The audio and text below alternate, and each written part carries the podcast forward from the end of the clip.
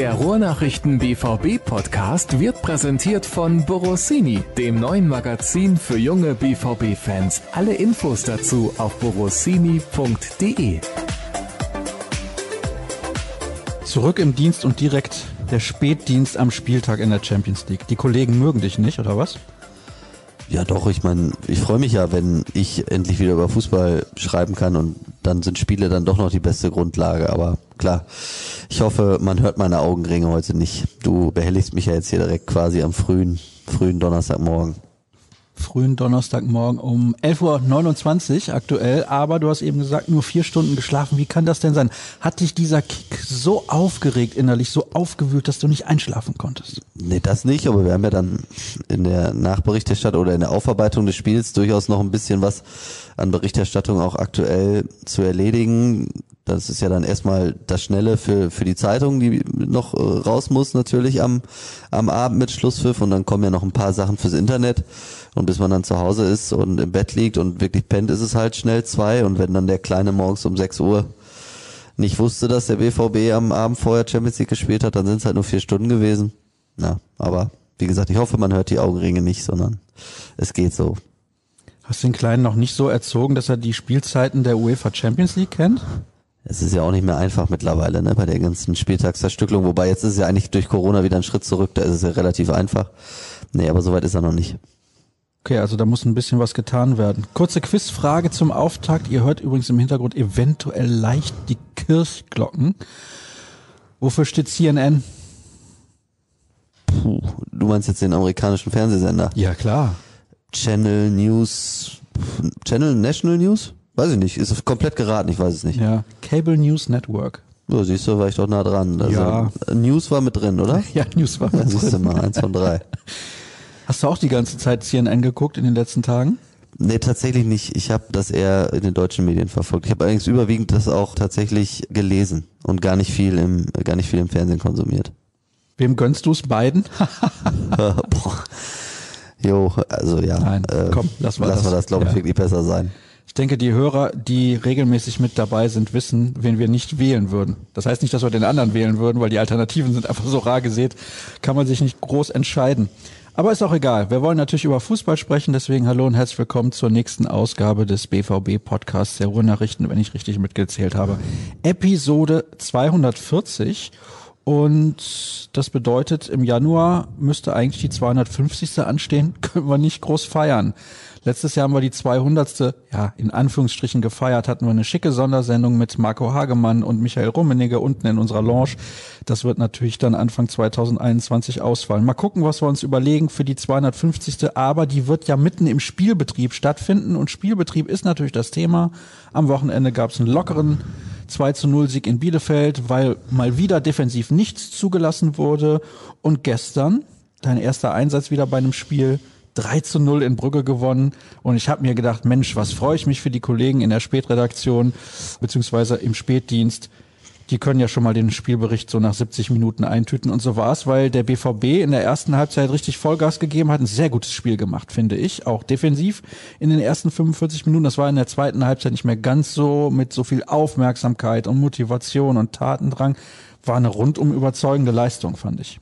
Das war ein Reporterspiel tatsächlich. Also es war ein dankbares Comeback für mich nach der längeren Pause jetzt, und es war auch so, dass tatsächlich die einzige Kritik, die ich gestern übernommen habe, Kollege Dirk Kramp hat den Spielbericht geschrieben, das war alles sehr zeitig fertig. Da gab es dann eben keine Wendungen mehr, die man kurzfristig noch aufschreiben musste. War tatsächlich sehr dankbar, und insofern war das auch ein angenehmer Spätdienst, und die Zusammenfassung, die du ja eigentlich gerade schon geliefert hast, die teile ich auch komplett. Also es war einfach ein unheimlich seriöser und professioneller Auftritt, und es war ja durchaus ein gewisser Druck auf diesem Spiel, fand ich. Also klar, irgendwie so dieses Bayern-Spiel schon so in Duftweite, sag ich mal, und trotzdem ähm, natürlich voller Fokus auf Brügge, und dann eben es auch zu schaffen, weil also also eine Niederlage wäre gar nicht gegangen, ne, bei der Gruppenkonstellation, und ein Punkt wäre so lala gewesen, und ein Sieg ist jetzt natürlich wirklich genau der Türöffner zum Achtelfinale, den man sich erhofft hat, und es ist dann tatsächlich einfach super gelaufen, weil man dann eben in der zweiten Hälfte auch einen Gang rausnehmen konnte, und ich glaube, dass man da dann auch, ich glaube, Jupp Heynckes hat das immer so ökonomische Spielweise genannt, man konnte tatsächlich ein bisschen mal Kraft sparen und so ein bisschen es laufen lassen, weil von Brügge auch nicht mehr viel kam. Und vielleicht das eine oder andere Körnchen sparen für für Samstagabend. Und insofern ja, war es ja aufgrund auch der angespannten Corona-Situation wirklich nur ein Kurztrip nach Belgien in diesen Hotspot. Aber es war eben ein sehr erfolgreicher, den man, glaube ich, sehr zufrieden abhaken kann. Hast du erstmal ein bisschen gezuckt, als du gesehen hast, Axel Witsel, Innenverteidiger? Ja, ich habe nicht unbedingt damit gerechnet. Ich war im Vorfeld der Partie, weil Lucien Favre das so ein bisschen halt ja auch angedeutet hatte auf der Pressekonferenz vor dem Spiel, eigentlich davon ausgegangen, dass er vielleicht zurück zur Dreierkette kehrt. Er hat ja dann auch gestern nach dem Spiel, also am, am Mittwochabend, äh, je nachdem wann es hier gehört wird, aber am Mittwochabend nach dem Spiel gesagt, dass es Intuition war, ähm, bei der Viererkette zu bleiben und dann eben mit Axel Witsel da jemanden zu nehmen, der das eigentlich noch nie gespielt hat, aber der, wenn man so ein bisschen drüber nachdenkt, finde ich, ähm, natürlich eigentlich sehr viele Anlagen mitbringt, um diese Position zu spielen. Das ist ja so ein ganz bisschen vergleichbar äh, mit Julian Weigl, der das auch mal äh, durchlebt hat, äh, diese äh, Versetzung, eine Position weiter nach hinten, wobei ich jetzt bei Axel Witsel von den Anlagen äh, tatsächlich noch mehr finde, was für einen Job als Innenverteidiger spricht, dass das bei Julian Weigl der Fall war. Ich finde, er hat es gestern sehr, sehr gut gemacht, ist vielleicht jetzt aber auch nicht so gefordert worden, dass man jetzt direkt sagen kann, das ist die eins A Lösung, äh, das sowieso nicht. Ähm, es ist natürlich der Personalsituation geschuldet, ähm, aber er hat natürlich eine unfassbare Stärke beim eigenen Ballbesitz, im Spielaufbau. Und er hat natürlich auch die nötige Robustheit auch in der Luft, ähm, die Präsenz, die er auch gerade zu seiner Anfangszeit in Dortmund im, im Zentrum, im Mittelfeld ausgestrahlt hat.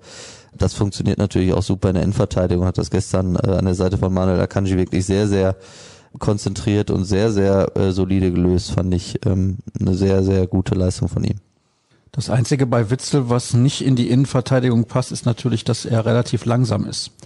Er hat nicht das ganz große Tempo, ähm, keine Frage, aber er hat natürlich auch diese Erfahrung, hat ein gutes Stellungsspiel, glaube ich auch ein gutes ähm, Gefühl für die Räume. Er hatte natürlich dann auch nach vier Minuten so einen ganz wichtigen Ballgewinn, als Akanji eigentlich, der auch ein super Spiel gemacht hat, aber einmal äh, so ein bisschen am Ball vorbeigerauscht ist und dann gab es einen Querpass von Brügge, der jetzt auch ein bisschen schlampig gespielt war, aber er stand einfach genau richtig und hat ihn, äh, ganz wichtiger Ballgewinn, hat ihm vielleicht dann auch nochmal zusätzlich Selbstvertrauen gegeben.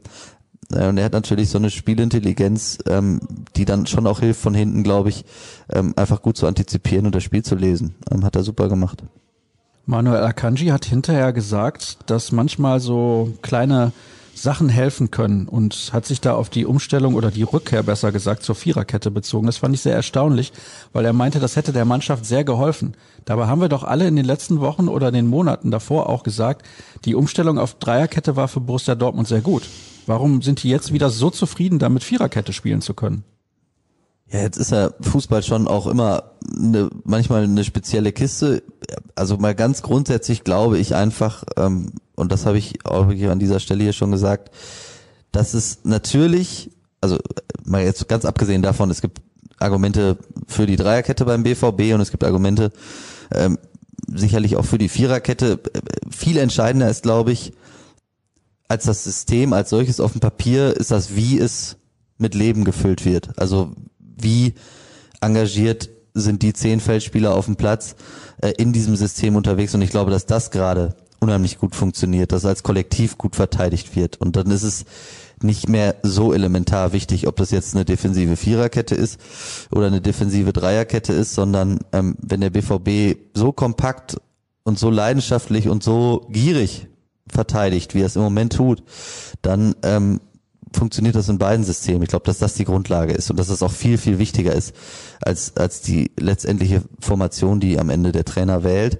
Ähm, das klappt richtig gut und ich glaube, dass es dann natürlich auch einfach darum geht, Erfolgserlebnisse zu haben. Und wenn du dann jetzt äh, viermal zu null spielst, äh, in den jüngsten vier Pflichtspielen, zehn zu null Tore auf der Tafel stehen hast, dann ja, kommt auch dieses Selbstverständnis vielleicht zurück, dann kommt auch das Quäntchen Form zurück, weil du Manuel Kanji gerade angesprochen hast, finde ich, ist ein super Beispiel dafür, dass der jetzt auch einfach gerade nochmal einen Schritt nach vorne gemacht hat, ähm, auch deutlich stabiler wirkt, als es in der Vorsaison in weiten ähm, Teilen der Fall war und das ja auch völlig unabhängig vom System. Also Manuel Akanji hatte gerade in der vergangenen Saison auch sehr schlechte Spiele und die vor allen Dingen eigentlich in der Viererkette zu Beginn der Hinrunde und das ist gerade ganz anders.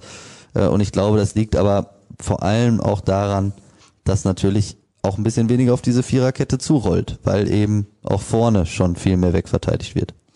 Das ist in der Tat so. Also wie du sagst, wenn die Mannschaft die Motivation hat, die Leidenschaft mitbringt, die Einstellung mitbringt, dieses System mit Leben zu füllen oder welches auch immer, dann spielt das System im Endeffekt keine Rolle.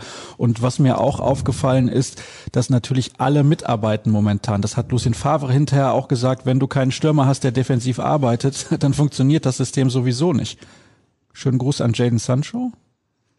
Würde ich nicht unbedingt sagen, aber Jadon Sancho ist ähm, für mich dann zum Beispiel jemand, der nicht davon profitiert, dass er äh, jetzt im Moment das System wieder zurückgedreht hat, also Lucien Favre, sondern dann natürlich auch wieder auf die Außenposition muss. Der hat mir immer dann am besten gefallen, wenn er eigentlich vorne so als komplett freischaffender Künstler irgendwie unterwegs war, ob das dann äh, ja so eine verkappte Zehnerposition war oder so eine verkappte zweite Spitze war. Ähm, der hat natürlich dann schon auch andere Aufgaben zu erfüllen, wenn er eben der klassische offensive Außenbahnspieler ist. Er kann das überragend spielen, hat er ja schon bewiesen, aber es nimmt ihm natürlich vielleicht äh, oder es es ist ja, also sagen wir mal so, das schnürt das Korsett, das taktische Korsett für ihn vielleicht ein bisschen enger. Ich würde nicht sagen, schöne Grüße an Jadon Sancho, weil wenn ich jetzt gerade an Bielefeld denke, gab es tatsächlich kurz vor Schluss dann bei zwei null so eine Szene, äh, wo er eben trotz zwei null und fortgeschrittener Spieldauer nochmal wirklich einen langen Weg zurückgemacht hat, am eigenen sechzehner mitverteidigt hat. Ähm, sicherlich auch ein Reifeprozess, insofern würde ich das jetzt so tatsächlich nicht in den Raum stellen. Was ganz allgemein einfach gilt, ist, glaube ich, dass man im Moment, das ist mein Eindruck, einen gewissen Reifeprozess erahnen kann. Ich weiß nicht, wie nachhaltig der schon ist. Ich glaube, da kommen jetzt noch Bewährungsproben. Man muss jetzt fairerweise auch sagen, dass Schalke, Bielefeld, auch Zenit, ähm, das war schon auch alles sehr bieder. Man muss mal gucken, wohin das geht. Fakt ist, B V B spielt gerade bestimmt nicht so besonders spektakulär, aber dafür sehr reif, sehr erfolgreich, sehr souverän. Wenn das der Entwicklungsschritt ist, den die Mannschaft gehen kann, dann ist das sicherlich positiv zu bewerten. Und ich glaube, spätestens Samstagabend zwanzig Uhr zwanzig können wir aber dann ein bisschen genauer beurteilen, wie weit dieser Reifeprozess schon gediehen ist. Oh, da bin ich jetzt schon sehr gespannt, was wir dann nächste Woche sagen, wenn wir auf das Spiel gegen die Bayern zurückblicken, weil ja, das ist ein ganz anderer Maßstab. Die Bayern sind aber auch nicht in Topform. Aber da sprechen wir am Ende der heutigen Sendung drüber, wie das ausgehen könnte am kommenden Samstag. Und die Gruppenkonstellation ist ja kurios. Am ersten Spieltag, also vor zwei Wochen, hieß es, Mensch, oh, diese Niederlage in Rom, um Gottes Willen, wie der B V B sich präsentiert hat. Lucien Favre hat dann im Nachgang gesagt, ich bin mir sicher, dass wir uns qualifizieren werden. War ich ehrlich gesagt auch. Das war auswärts der schwerste Gegner in dieser Gruppe. Da kann man ruhig mal verlieren. Über die Art und Weise, da kann man streiten, gar keine Frage. Aber man kann generell dieses Spiel verlieren. So, jetzt ist es so, der B V B ist Tabellenführer in dieser Gruppe, hat auswärts in Brügge souverän gewonnen. Gehen wir mal davon aus, dass sie das Rückspiel auch gewinnen. Dann haben sie neun Punkte, gewinnen sie dann vielleicht mit zwei zu null zu Hause gegen Lazio, haben sie sogar das direkte Duell gegen die Römer gewonnen und wären schon Gruppensieger. Also man kann nicht meckern, das ist in Ordnung jetzt nach drei Spielen. Ja, klar, also der Auftritt in Rom war ein Schuss von Bug, das gilt genauso für das Spiel in Augsburg in der Bundesliga. Also es ist jetzt nicht so, dass der B V B diese Saison noch keine Schwächen gezeigt hat, aber Fakt ist, wenn man eben den Supercup mit reinnimmt, sind es elf Pflichtspiele gewesen bislang, davon sind acht gewonnen worden und die alle zu null. Ja, also äh, insofern ist das schon sehr, sehr ordentlich. Ähm, ich glaube, dass man sich jetzt in eine super Position gebracht hat, sowohl in der Gruppe, in der Champions League, als auch im, äh, in der Bundesliga, und dass man eben angerissenen oder von mir angerissenen oder skizzierten Reifeprozess jetzt verfolgen kann und glaube ich zumindest, und das ist, ich glaube, das ist fast die wichtigste Erkenntnis, man hat jetzt das erste Mal seit längerer Zeit auch wieder das Gefühl, man ist auf dem richtigen Weg. Also ein Weg, den man auch, den man auch konsequent verfolgen kann. Ähm, man hat jetzt vielleicht, nachdem es ja so am, ganz am Anfang hatte ich schon erst so Sorge, boah, kommt jetzt wieder nicht der nächste Schritt? Also der muss ja kommen diese Saison. Ob es dann reicht hinterher, das steht auf einem anderen Blatt. Aber der nächste Schritt muss kommen, also in der Entwicklung. Und jetzt hat man tatsächlich den Eindruck, dass er, dass er vielleicht minimal verzögert einsetzt, und das ist, äh, glaube ich, ganz entscheidend für die Köpfe, dass man, dass man das einfach diesen Eindruck hat, es geht in die richtige Richtung. Wir haben unendlich viele Hörerfragen bekommen, gefühlt siebenundneunzig Stück. Ich möchte mal mit der ersten beginnen. Ich finde, Manuel Akanji hat sich in den letzten Wochen deutlich gesteigert. Neben vielen guten Aktionen streut er aber immer noch ein paar Aussetzer pro Spiel ein. Glaubt ihr, er kann diese auch noch dauerhaft abstellen und eine hummelshafte Souveränität erlangen? Ich habe es ja eben, oder Personalie Akanji haben wir eben schon ein bisschen besprochen. Ich finde auch, dass er gerade eine sehr gute Phase hat, dass er deutlich stabiler wirkt, als das in der vergangenen Saison war. Da hat er ja auch fast immer gespielt. Er hat, wie ich finde, einfach super Anlagen für einen Innenverteidiger, bringt ganz viel mit, ähm, und das hat er ja auch schon häufig genug unter Beweis gestellt. Es war jetzt gestern so ein Ding, ganz am Anfang skizzierte vierte Minute, da ist er dann einmal, da war fast ein bisschen zu schnell für den Ball, da ist er so ein bisschen dran vorbeigerauscht, da wurde es einmal kritisch, aber dann hat er sich danach eben auch ganz schnell gefangen und äh, ja, wirkt im Moment sehr stabil und deutlich formverbessert, ja, und profitiert, wie gesagt, gerade davon, dass ja auch die komplette Mannschaft funktioniert und dass es vielleicht eben gerade auch so diese dieses letzte bisschen Selbstverständlichkeit zurückkehrt, ähm, was dann die eigenen Leistungen auch ganz schnell anders aussehen lässt. Und ich glaube schon, dass er äh, die Souveränität eines Mats Hummels in irgendeiner Form entwickeln kann, wobei das natürlich auch tatsächlich äh, was ist, wo die Messlatte ganz weit oben liegt, ne? Also Mats Hummels ist für mich aktuell Weltklasse, das auch schon sehr lange, spielt sehr erfahren und eben schon für einen langen Zeitraum auf diesem Top-Niveau. Da hinzukommen für einen Spieler wie Manuel Akanji ist nicht einfach, das gilt aber nicht nur für Akanji, das gilt für fast jeden Verteidiger auf der Welt. Mats Hummels ist in den letzten zehn Jahren einer der zehn besten Innenverteidiger im Fußball überhaupt gewesen. Also dieses Niveau zu erreichen, wird wirklich sehr, sehr schwer. Aber gucken wir mal. Manuel Akanji bringt sehr viel mit, hast du gerade gesagt. Und wir warten da mal ab. Es kann ja auch in diese Richtung gehen. So ist es nicht. Also Mats Hummels im gleichen Alter war jetzt nicht deutlich stärker. Ja, gut, glaube ich, ist schwierig, jetzt auch da direkte Vergleiche zu ziehen. Mats Hummels ist von seiner ganzen Spielweise her äh, sicherlich ein außergewöhnlicherer Innenverteidiger, als es, glaube ich, Manuel Akanji jemals werden wird. Was nicht heißt, dass Akanji nicht auch andere Qualitäten hat, den sehe ich dann aber eher so ein bisschen in Richtung Jerome Boateng vielleicht als äh, Mats Hummels, ne? Also das ist jetzt nicht nur auf den Außenriss bezogen, aber so diese ganze Eleganz und Spieleröffnung, ähm, äh, die ein Hummels äh, mitbringt, auch diese sehr, sehr extreme Präsenz in an guten Tagen, ähm, das ist was, ja, das ist ja auch was, was man nicht unbedingt lernen kann. Ähm, das ist auch ein bisschen gegeben bei bei Hummels und da glaube ich, tut man jetzt einfach auch Manuel Akanji keinen Gefallen, wenn man ihn damit vergleicht. Insofern kann man nur sagen, Mats Hummels ist schon Weltklasse und ich glaube, Manuel Akanji bringt einiges mit, um vielleicht auch Weltklasse zu werden. Ob er dann wirklich so gut wird wie Mats Hummels, würde ich jetzt aber auch mal mit einem Fragezeichen versehen. Hat der B V B mit der etwas unspektakuläreren Spielweise, dafür aber mit deutlich weniger Gegentoren und Ergebnissen jetzt seine Spielweise für die Saison gefunden oder ist das nur eine Momentaufnahme? Das ist jetzt natürlich eine Frage, die zielt sehr in die Zukunft. Also es ist nicht so einfach. Ich glaube, dass der Weg, der jetzt eingeschlagen wurde, schon klar erkennbar ist. Das hat ja auch schon zu Beginn der Vorbereitung und äh, auch im Trainingslager immer wieder auf der Agenda gestanden. Also ganz klare Devise ist es einfach, wir müssen die Zahl der Gegentore reduzieren beim B V B. Lucien Favre hat das ganz klar gesagt, wir hatten beide Bundesligaspielzeiten über vierzig Gegentore. Das ist zu viel, wenn wir das irgendwie schaffen, auf so eine Range, ich glaube er hat sechsundzwanzig bis achtundzwanzig dann gesagt in Bad Ragaz, dann wäre er zufrieden. Bisher sind es zwei, also der Schnitt ist natürlich überragend. Den wird man auch in der Form nicht halten können, aber darum wird's gehen. Und das geht dann sicherlich auch zu Lasten des Spektakels. Ähm, aber, und da finde ich, muss man auch ein bisschen die Gesamtsituation im Auge behalten, wenn ich die Intensität der Hinrunde sehe, wenn ich jetzt mit Vorausblick auf die nicht vorhandene Winterpause blicke, dann kann ich mir einfach nicht vorstellen, dass es funktioniert, alle drei oder vier Tage äh, mit Venen fahren, Hurra, Fußball zu spielen. Das ist meine persönliche Überzeugung. Ich halte das generell für schwierig.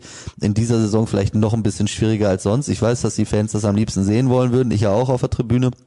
Aber ich halte es einfach nicht für realistisch. Und man sieht es ja auch bei den Bayern. Und ich glaube, da muss man eben dann auch ein bisschen den Blick drauf richten. Da finde ich es auch alles ein bisschen dosierter. Also sie rufen dann alles ab, wenn sie alles abrufen müssen. Ich denke an Atletico äh, und solche Spiele, ähm, aber es gibt dann eben auch mal so Spiele wie jetzt in Köln, die sind auch keine Gala gewesen oder keine Gala-Vorstellung gewesen und da geht's dann auch nur darum, da hinzufahren, drei Punkte mitzunehmen und drei Tage später geht's weiter. Wie schaut es mit dem Anschlussvertrag von Gio Reyna aus, wenn er achtzehn geworden ist? Er bringt sehr gute Leistungen und ich hoffe, er bleibt noch langfristig bei uns. Ich denke da an einen Vertrag über diese drei plus zwei Option für Nachwuchsspieler hinaus. Genau, das ist das klare Ziel. Da ist man auch meines Wissens nach in sehr guten Gesprächen. Ich bin mir fast sicher, dass Reyna langfristig verlängern wird. Beim B V B spruchreif ist das noch nicht. wirklich bestätigen tut einem das auch noch äh, niemand, aber das hat Michael Zorc ja sogar schon ganz am Ende der vergangenen Saison so ein bisschen auch öffentlichkeitswirksam platziert, dass da der große Wunsch da ist, Gio Reyna langfristig an den B V B zu binden, dass man super zufrieden ist mit seiner Entwicklung, und ich gebe dem Hörer recht, also ähm, der spielt ja sowieso schon ein überragendes ganzes Jahr zwanzig zwanzig, jetzt auch einen sehr guten Saisonstart in diese Saison. Ähm, insofern, wenn es da die Möglichkeit gibt, den maximal lange an den Club zu binden, dann wird man da nicht lange zögern. Max Eberl hat im Doppelpass davon gesprochen, dass er Marco Rose eine Freigabe erteilen würde, wenn er ihm signalisiert, dass er unbedingt zu einem bestimmten Verein möchte.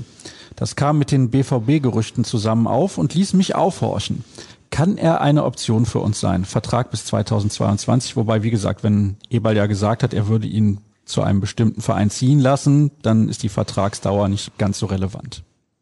Ja, ich habe das ja häufiger, glaube ich, an dieser Stelle schon gesagt. Ich tue mir immer sehr schwer damit, jetzt über einen möglichen neuen B V B-Trainer zu sprechen, weil es sich einfach meiner Meinung nach nicht gehört. Möchte ich einfach mal erklären, warum ich da, also ich kann das kurz machen. Ich halte Marco Rose für einen super spannenden Trainer.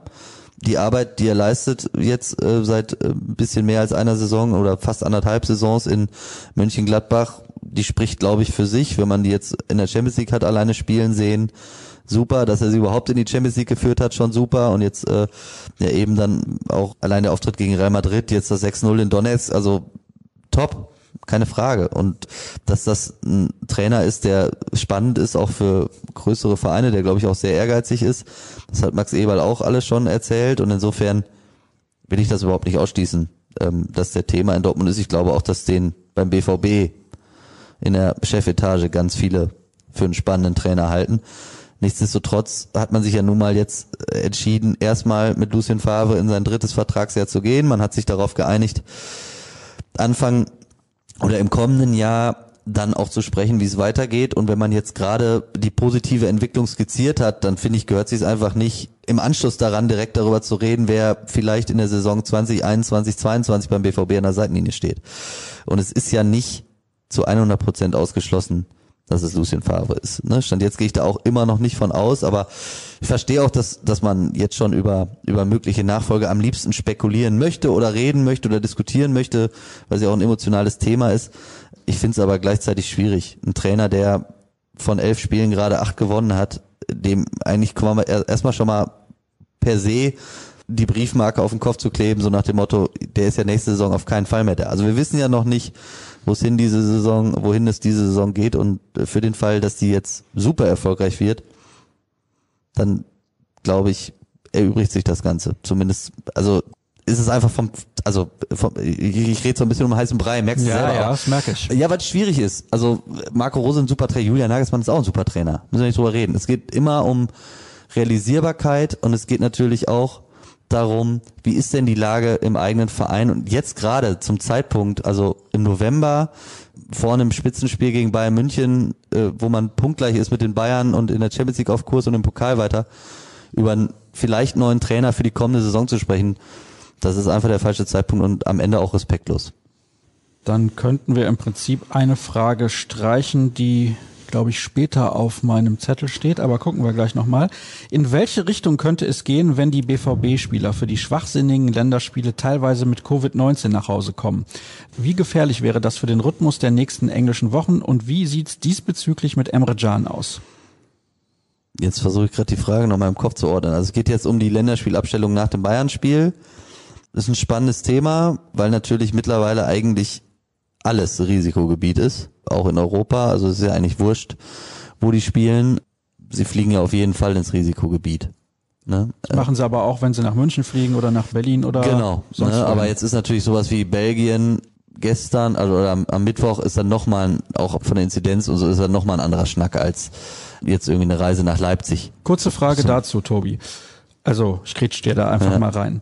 Wenn jetzt die Mannschaft vom Flughafen Paderborn oder Dortmund, wo auch immer sie losgeflogen ist, weil ich glaube, sie ist in Paderborn gelandet, weil da gibt's kein Nachtflugverbot, dann fliegen die direkt nach, keine Ahnung, ob Brügge überhaupt selbst einen Flughafen hat, oder sie fliegen nach Brüssel, setzen sich dort sofort in den Mannschaftsbus und fahren direkt vors Stadion. Das ist doch de facto exakt das Gleiche, als würden sie tatsächlich irgendwo anders spielen, wo gar nichts ist, weil Ich halte dann die Infektionsgefahr für relativ gering. Deutlich gefährlicher ist es, wenn du beispielsweise ein bisschen älterer Spieler hast, zwei Kinder, das eine geht in die Schule, das andere geht in den Kindergarten. So, da hast du so viel Potenzial, dass sich das Kind irgendwie infiziert, ist aber symptomfrei, du infizierst dich zu Hause auch. Dann kannst du irgendwelche Mitspieler noch anstecken und so weiter und so fort. Gut, wenn man natürlich dann privat irgendwo unterwegs ist, wie Emre Can das anscheinend gewesen ist, dann kann das natürlich auch passieren. Aber so in diesem Umfeld Mannschaft, auf dem Weg ins Stadion zu einem Auswärtsspiel, muss schon etliches passieren, damit ein Spieler sich da infiziert. Oder bin ich da komplett auf dem Holzweg? Das weiß ich nicht, aber ich weiß nicht, ob du das Szenario, das du gerade skizzierst, das eine ist ja das, was beim Club passiert. Und das andere ist ja das, dass du aus deiner, ich nenne es jetzt mal Schutzhülle Verein oder Vereinsfußball rausgehst, um zur Nationalmannschaft zu reisen. Und ich, also wir müssen ja nur ans Hoffenheim-Spiel denken vom B V B. Dann fehlt Andrej Kramaric, weil er infiziert oder positiv getestet von der Nationalmannschaft zurückkehrt. Also du gehst ja dann für einen längeren Zeitraum weg von den Gegebenheiten bei deinem Club hin zur Nationalmannschaft. Und ich glaube schon, dass das Risiko bestmöglich minimiert wird von allen Seiten, von den Clubs, von den Verbänden. Natürlich ist da ein Rieseninteresse daran, dass man sicher ist, aber dass jede Reisetätigkeit am Ende das Risiko eher erhöht als kleiner macht, halte ich für unstrittig. Also ich, ja, ja, ich weiß, klar. was also du sagst. Länderspiele sind natürlich nochmal ein komplett anderer so, Schnack darüber als reden wir ja. Champions League Spiele oder was der Geier was. Fliegt man halt mit der Nationalmannschaft rum, da ist man dann ja auch mehrere Tage, da hat man natürlich dann trotzdem zusätzlich Kontakte, die man jetzt, wenn man nur beim Verein bleiben würde, nicht hätte. Und dass jede Erhöhung der Kontaktzahlen oder Kontaktpersonen auch das Risiko erhöht, sich zu infizieren, das ist ja, glaube ich, einfache Mathematik. Insofern verstehe ich schon die Bauchschmerzen, die jeder Vereinsverantwortliche hat, wenn jetzt Länderspielabstellung ansteht. Ich glaube, Werder Bremen hat jetzt als erster Club entschieden, keinen abzustellen, außer Pavlenka, der, glaube ich, innerhalb Deutschlands spielt, mit Tschechien gegen gegen Deutschland in Leipzig. Der Rest bleibt in Bremen. Also das ist ein spannendes Thema. Also ich habe dazu jetzt noch nicht mit den Verantwortlichen vom B V B sprechen können, aber ich werde es mal abklappern, weil klar, es ist einfach, ja, es ist ja eine besondere Situation, auch eine besondere Saison und äh, so ein bisschen ist irgendwie eine Covid neunzehn Infektion bei einem Fußballer ist so ein bisschen der neue Muskelfaserriss, um es mal ein bisschen fieser auszudrücken, äh, aber es ist natürlich nicht im Sinne des Erfinders und bei Emre Can, um die Frage jetzt einfach noch rund zu kriegen, ähm, ist es ja so, dass die, ich glaube, er dass er jetzt rein formal am Samstag wieder spielberechtigt wäre. Es ist dann jetzt auch zwei Wochen her. Aber er hat ja leichte Symptome gezeigt. Ich glaube, dass er körperlich einfach noch nicht so weit ist, um am Samstag eine Hilfe zu sein. Und den erwarte ich dann eigentlich nach der Länderspielpause beim B V B wieder. Man kann einfach nur hoffen im Sinne des Fußballs, weil es ist natürlich ein Riss, also klar ist es ein Ritt auf der Rasierklinge. Alleine diese enge Taktung des Spielplans, die ganzen Reisetätigkeiten quer durch Europa, teilweise durch die Welt. Ja, und es ist ja auch bei gerade bei den Clubs, die auf drei Hochzeiten tanzen, überhaupt keine Luft, um irgendwo was zwischenzuschieben und irgendwo was nachzuholen. Insofern kann man nur Daumen drücken, dass es gut geht. Bis jetzt kommen die ganz gut durch, aber ich glaube, das ist halt auch noch ein Stück zu gehen, erstmal bis Weihnachten. Das ist übrigens ganz interessant. Ich kann das ja mal kurz einfließen lassen. Ciro Immobile hat vor Wochenfrist mit Lazio in Brügge nicht spielen können, wegen dieser Covid neunzehn Regularien der UEFA, hat dann am Wochenende für Lazio in der Liga gespielt und jetzt hat die UEFA gesagt, nee, in Sankt Petersburg darfst du auch nicht spielen. Also es ist sehr, sehr kurios, manchmal blickt man da auch überhaupt nicht durch, dass die Länderspiele Schwachsinn sind, ist natürlich ich glaube, Ajax Amsterdam ist jetzt auch mit einem Rumpfkader, Rumpfkader ja, angetreten. Absolut. Ja, und das ist natürlich dann am Ende schon in irgendeiner Form mindestens nah dran an Wettbewerbsverzerrung. Also es ist, oder es ist, sagen wir es mal so, es ist zumindest nicht der Wettbewerb, den man sich wünscht. Aber man hat sich ja eigentlich schon damit abgefunden und daran gewöhnt, dass es eben auch auf Teufel komm raus durchgedrückt wird. Ich glaube, wir haben es hinlänglich nicht besprochen. Ich verstehe ganz vieles davon, dass da viel Geld dran hängt, T V-Verträge et cetera. Aber dass es natürlich teilweise an der Grenze ist oder drüber von dem, was man eigentlich, finde ich, den Fans, auch teilweise den Spielern zumuten kann, ist zumindest mein persönlicher Standpunkt. Und trotzdem hat Ajax zwei zu eins bei Midtjylland in Dänemark gewonnen. So viel dazu. Gucken wir auf die nächste Hörerfrage. Moukoko wird in drei Wochen endlich sechzehn. Gibt es Berichte darüber, dass er direkt als Backup auf der Bank Platz nehmen könnte? Oder ist er überhaupt schon eine Option für den zwanziger Kader? Ohne echte Nummer neun hat der B V B meines Erachtens deutliche Probleme in der Offensive. Wir haben ja über Youssoufa Moukoko schon häufiger hier jetzt auch natürlich gesprochen im Podcast. Wir haben ihn ja jetzt auch in der Vorbereitung ähm, nochmal sehen können. Ähm, und er macht ja, da hat er wirklich einen hervorragenden Eindruck hinterlassen und er knüpft ja unfassbar daran an. Jetzt, wenn man seine, alleine seine Torquote in der U neunzehn anschaut, dann weiß man ja schon Bescheid. Und äh, ich glaube, er wird dafür belohnt werden. Wie er arbeitet, wie er sich reinhaut, wie er äh, versucht, schnell zu lernen, besser zu werden. Und ob es dann äh, irgendwie äh, schnell für einen Kaderplatz reicht, schnell für eine Einwechslung reicht, das wird dann vielleicht auch an der Gesamtsituation, an einzelnen Spielständen und Spielverläufen ähm, so ein bisschen davon abhängen. Aber ja, der wird, da bin ich mir sicher, ähm, jetzt in seiner ganzen Euphorie und Motivation vom Verein äh, nicht künstlich gebremst werden. Also warum denn? Und insofern äh, wird er sich sicherlich auf seine Chance freuen dürfen. Und wann es dann wirklich soweit ist, mit einem Bundesliga-Debüt und vielleicht sogar irgendwann mit einem ersten Tor, das wird sich zeigen. Bin nach wie vor ein Fan davon, ähm, den Jungen nicht zu überfrachten, weil, also finde ich schon, also der Hype ist ja schon irre. Und also ich kann mich nicht an den Spieler erinnern, über dessen mögliches Bundesliga-Debüt man so weit im Vorlauf schon ständig gesprochen oder auch berichtet hat, weil er so jung war, dass er einfach noch nicht spielen durfte. Also kann ich mich tatsächlich gar nicht dran erinnern. Und insofern finde ich das bisher total beeindruckend, wie er mit all dem umgeht und wie er sich eben jetzt auch dann trotzdem in der U neunzehn präsentiert und da unbeirrt seinen Weg weitergeht. Und ich bin echt gespannt, wie es läuft. Aber ja, mein, mein persönlicher Standpunkt ist tatsächlich, dass man eben sich trotzdem immer wieder vor Augen führen muss, dass da jemand dann möglicherweise zur Mannschaft stößt, der eben gerade sechzehn geworden ist und gerade die Spielerlaubnis überhaupt erst erhält dadurch. Ich wette ein Glas Wasser aus unserem Wasserspender hier in der Küche, in der Redaktion der Ruhrnachrichten, dass Moukoko in seinem ersten Spiel für Borussia Dortmund, wenn er nicht nur zwei Minuten vor dem Ende eingewechselt wird, direkt trifft. Hältst du mit einem Kaffee aus unserem Kaffeeautomaten in der Küche der Ruhrnachrichten dagegen oder ist der Einsatz dir zu hoch? Das würde ich tatsächlich eingehen, das Wagnis. Aber ich glaube, wie gesagt, eins nach dem anderen, wenn der irgendwann noch vor Weihnachten irgendwie Bundesliga-Luft oder so schnuppern darf oder D F B-Pokal-Luft oder also irgendwie Profiluft, dann dann sitzt er so glücklich äh, unter Weihnachtsbaum. Dann ist es auch am Ende wurscht, ob du einen Kaffee gewonnen hast oder nicht. Axel Witsel hat heute in meinen Augen auf ungewohnter Position als Innenverteidiger eines der besten Spiele der bisherigen Saison gemacht.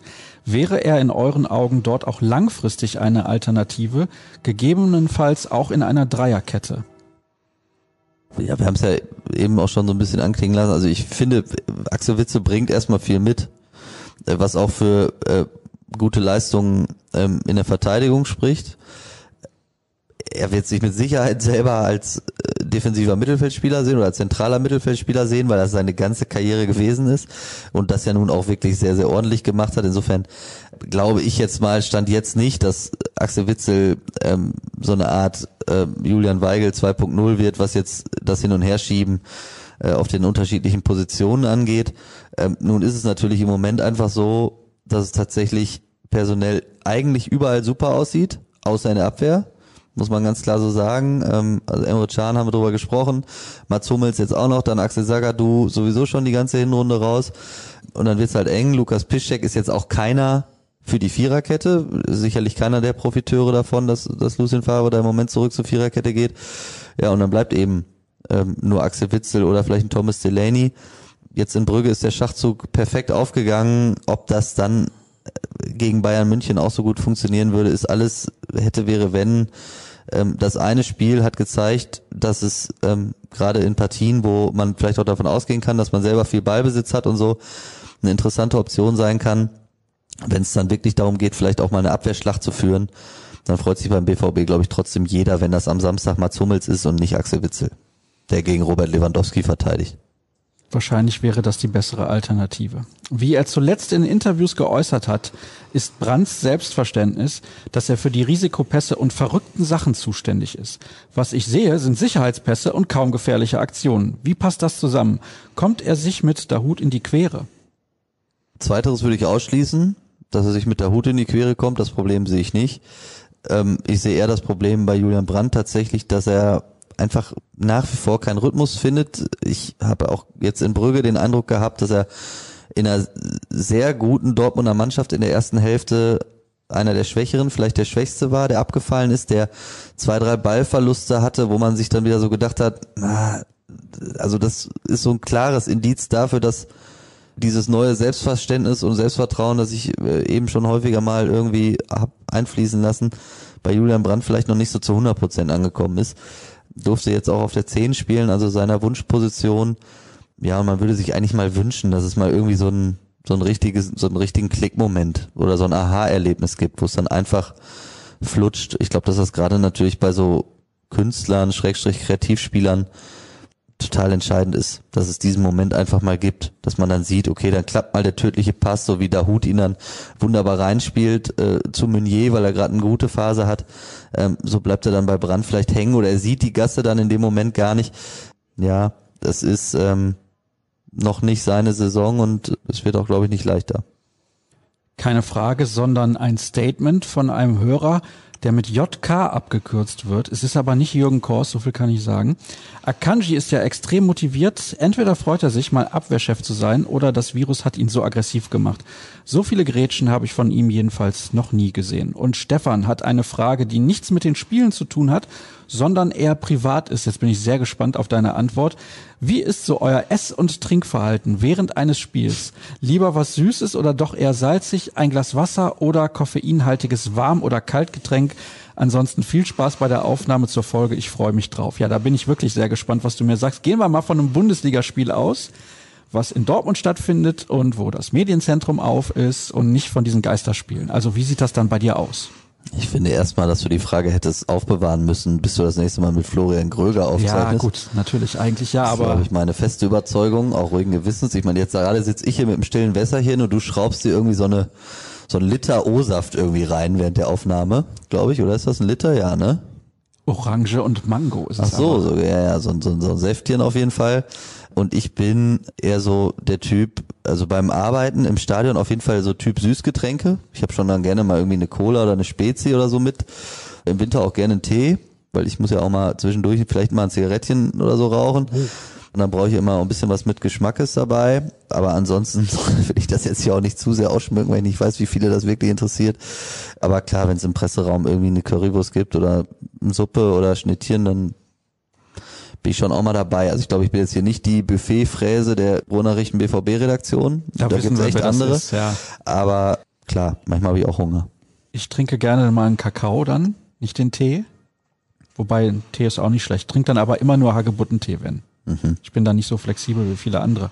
Es sind ja viele Tee-Fans. Tee bin ich, ja, mag ich gerne, bin ich auch komplett, bin ich komplett flexibel. Schwarz, rot, Pfefferminze, alles, alles gut. Also außer Fenchel eigentlich alles geil. Schön, dass du das sagst. Fenchel ist wirklich zum Kotzen. Also wirklich, also ich weiß nicht, wer dieses Gemüse erfunden hat, wie man daraus einen Tee machen kann oder einen Salat oder wo auch immer man das benutzen kann. Fenchel, bah, furchtbar. Gut, hätten wir das auch geklärt? Natürlich, ach so, ja, ich gehe auch gerne ans Buffet. Bin nicht ganz so leistungsstark wie Florian Gröger. Ich weiß aber nicht. Du bist eher so der monotone Typ, ne? Ja? Wenn ich so auf den Teller gucke, oder? Du bist doch dann auch so, du hast dann einfach mal so drei Frikadellen da liegen. Nein, und drei ist jetzt übertrieben, oder? Ich gehe dreimal so ohne Beilage. Eine. Nein, das ist auch nicht richtig. Okay. Kommt auch immer drauf an. Wir beschweren uns ja oft, weil in Dortmund im Medienzentrum die Bratwurst immer auf so einem Öler gemacht wird. Ne? Und eine Bratwurst auf dem Öler ist wirklich scheiße. Aber ich beschwere mich tatsächlich nie. Möchte ich wirklich an dieser Stelle unterstreichen. Also ich werde mich, also ich weiß, dass Journalisten ja gerne nörgeln, ist ja vielleicht auch so ein bisschen Berufskrankheit manchmal, aber also über Essen, das ja am Ende kostenlos gestellt wird, werde ich einen Teufel tun und mich beschweren. Das finde ich tatsächlich einfach daneben, ohne dass ich damit dich jetzt verurteilen will oder die anderen Kollegen, aber also ich mach's nicht. Also ist ja nun keine Selbstverständlichkeit, dass man Essen hingestellt kriegt, sieht man ja im Moment und ehrlich gesagt, wie trist ich jetzt im Moment auf Pressetribünen unterwegs bin. Also da habe ich irgendwie so ein eins Komma fünf Liter Fläschchen Wasser dabei, vielleicht nur eine kleine Cola und dann schmeiß mir noch irgendwie einen Twix rein oder so, ohne jetzt hier Werbung machen zu wollen. Oder ein Reider, je nachdem. Ja, ein Reider, genau, ne, sowas in die Richtung. Oder so eine Haselnussschnitte mhm. mit Schoko, aber äh, da ist nix. Und also vielleicht noch irgendwie ein trockenes Brötchen so vom Bäcker, wenn ich das noch gerade irgendwie, aber das ist, also also ich freue mich darauf, wenn wenn es wieder Presse-Catering beim B V B gibt. Du meintest wahrscheinlich die Haselnusstafel, ne? Hanuta, ne? Ja, mhm. Das wäre die Abkürzung. Habe ich auch mal gelernt. Könnte man ein Produkt ausmachen, das ist gar nicht so schlecht. Gute ja, Idee. Ja. Gucken wir mal, ob wir da irgendwie noch ein bisschen an Kohle kommen können. weil wir uns hier so lange verquatschen im B V B-Podcast der Ruhrnachrichten, dass wir eigentlich kaum noch zum Arbeiten kommen. Deswegen bräuchten wir eine Alternative. Nächste Frage. Nach meiner letzten Frage zu Morey hat er wenige Minuten gespielt und scheint auch hinter Passlack in der Hierarchie gefallen zu sein. Hat er eine Zukunft beim B V B, gern auch kurzfristig? Also kurzfristig sieht's nicht so toll aus. Felix Passlack ist natürlich so die Überraschung, finde ich, der Vorbereitung beziehungsweise jetzt des äh, Saisonstarts. Ähm, und er hat natürlich die Flexibilität, sowohl rechts als auch links äh, verteidigen zu können. Meunier spielt unter Favre bislang immer, oder stand zumindest in jedem Pflichtspiel bislang auf dem Platz.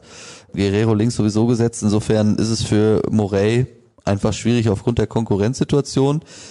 Ich glaube, man muss es ein bisschen relativieren. Er ist ja viel näher dran, als das zum Beispiel in der vergangenen Saison war zu dem Zeitpunkt. Ist jetzt auch gestern oder in Brügge dann am Mittwochabend mal eingewechselt worden. Und wenn es auch nur ein Kurzeinsatz war, also der ist ja jetzt nicht äh, irgendwie völlig weg vom Fenster, aber es ist natürlich bei der Konkurrenzsituation, die herrscht, nicht einfach für ihn. Und auch Morey ist, glaube ich, jetzt ein Spieler, der auf dieser rechten Position, wenn es dahinter eine Dreierkette gibt im Mittelfeld, vielleicht noch ein bisschen besser aufgehoben ist als in der Viererkette rechts, weil es natürlich dann mit den defensiven Pflichten noch ein bisschen mehr wird. Wie bewertet ihr die neue Flexibilität zwischen Dreier- und Viererkette, gerade in Bezug auf defensive Stabilität? Ja, wir haben ja, glaube ich, auch vor der also Saison drüber gesprochen und da habe ich auch gesagt, es ist ja am Ende ist es ja ganz einfach. Also Lucien Favre ist natürlich Risiko gegangen im Sommer, weil er hat gesagt, okay, ich möchte die Viererkette verbessern, einstudieren, wieder einführen, wie auch immer man das dann genau nennen möchte. Und er hätte natürlich die Vorbereitung auch nutzen können, um die guten Ansätze der Dreierkette aus der vergangenen Rückrunde weiter zu perfektionieren. So, und dann war klar, entweder das geht gut oder es fällt ihm auf die Füße. So einfach ist, ist es beim Fußball. Ne? Und er hat da ja schon, also es gab ja dann relativ viele Diskussionen vor der Saison. Er ist dann, als es zu den Pflichtspielen kam, erstmal ähm, zurück zur Dreierkette gegangen, aber er hat jetzt die Option, auf Viererkette zu gehen. Er hat es dann vor dem Derby gegen Schalke äh, umgestellt und hat jetzt viermal mit Viererkette zu Null gespielt. Und dann gibt's ganz schnell keine Fragen mehr. Und dann kann man ganz klar sagen, Flexibilität hat geholfen, Flexibilität ist gerade ein Trumpf und defensive Stabilität ist eine neue, fast ungeahnte Qualität, die man dieser ja sonst eigentlich so offensiven und wilden Mannschaft vielleicht in der Form nicht zugetraut hätte. Ich hätte zumindest nicht gedacht, dass der B V B mit der besten Abwehr der Bundesliga ins Topspiel gegen die Bayern geht. Also auch wenn es jetzt erst sechs Spiele waren, hätte ich trotzdem nicht gedacht. Und insofern, ja, ich weiß ja, dass Lucien Favre immer sehr kritisch gesehen wird, auch von uns an dieser Stelle, aber in dem Fall kann man, glaube ich, nur sagen, war ziemlich sicher die richtige Entscheidung, zumindest schon jetzt. Ziemlich steile These kommt wieder vom Hörer J K und ich betone nochmal, das kann eigentlich nicht Jürgen Kors sein, zumal der Twitter-Handle Jürg Keller fünf ist. Also ich glaube, der Kollege heißt Jörg Keller, aber vielleicht ist es ein Synonym von Jürgen Kors, ich weiß es nicht. Was denkt ihr darüber? Tuchels Vertrag wird in Paris nicht verlängert und mit Sammer hat sich Aki Watzke ja auch versöhnt. Also ab der nächsten Saison wird der in Anführungsstrichen neue Tuchel wieder Trainer beim B V B. Er kann mit jungen Talenten wie beispielsweise damals Dembélé umgehen und er kann Borussia Dortmund, hat die notwendige Emotion. Völlig wilde These, ich hab's gesagt. Ja, und würde ich auch völlig ins Reich der Fabel verweisen. Also ich halte das jetzt auch kurz. Ich habe ja eben gesagt, dass ich generell es schwierig finde, über mögliche Nachfolgekandidaten für Lucien Favre jetzt zu sprechen. Möchte ich jetzt noch ein und äh, ein für alle Mal hier äh, unterstreichen. Äh, und dass dann der Nachfolger ausgerechnet Thomas Tuchel heißen wird, die Wahrscheinlichkeit würde ich mal auf genau null Prozent beziffern. Das war in der Tat nur eine zwanzig Sekunden lange Antwort. Für deine Verhältnisse sehr, sehr kurz. Als kurz, ja. Na, bei so steilen Thesen ist es ja dann manchmal auch leichter als bei so offenen Fragen. Und da kommt nochmal die Frage, die ich eben angedeutet hatte, dass sie irgendwann kommen wird, nämlich mit der Respektlosigkeit Lucien Favre gegenüber. Da hast du ja gerade nochmal was zugesagt und eben deswegen können wir uns die Frage an der Stelle schenken. Ja, vielleicht mal zur Einordnung. Also ich mag einfach, also ich weiß... Also doch nicht kurz, ich, nee, ich, Hörer, merkt ihr Nein, das? Also jetzt gar nicht mehr zu Tuchel, sondern, sondern zu Favre. Also, ich, also das ist ja das Schöne, dass Fußball emotional ist und es ist ja gerade, finde ich, schwierig, Fußball auch emotional zu halten. Also ich ich merke zumindest, dass es jetzt so mit Corona und also ich sag mal, wie man sonst am Samstag zum Stadion gehen würde, wenn die Bayern kommen, dann ist man vielleicht auch als Reporter mal ein bisschen eher da, man geht auch ein bisschen eher auf seinen Arbeitsplatz. es ist früher voll im Stadion, es ist lauter und man merkt schon, dass es besonders ist und man geht schon mit, also das ist auch für einen Reporter ein besonderer Arbeitstag und jetzt ist es ehrlich gesagt zwar immer noch ein wichtiges Spiel, aber es ist ja leider so ein bisschen, also wie jedes andere. Wenn du zum Stadion gehst, dann weißt du nicht, spielen die jetzt gegen Freiburg oder spielen die gegen Mainz oder spielen die irgendwie Freundschaftsspiel gegen M S V Duisburg. Ne?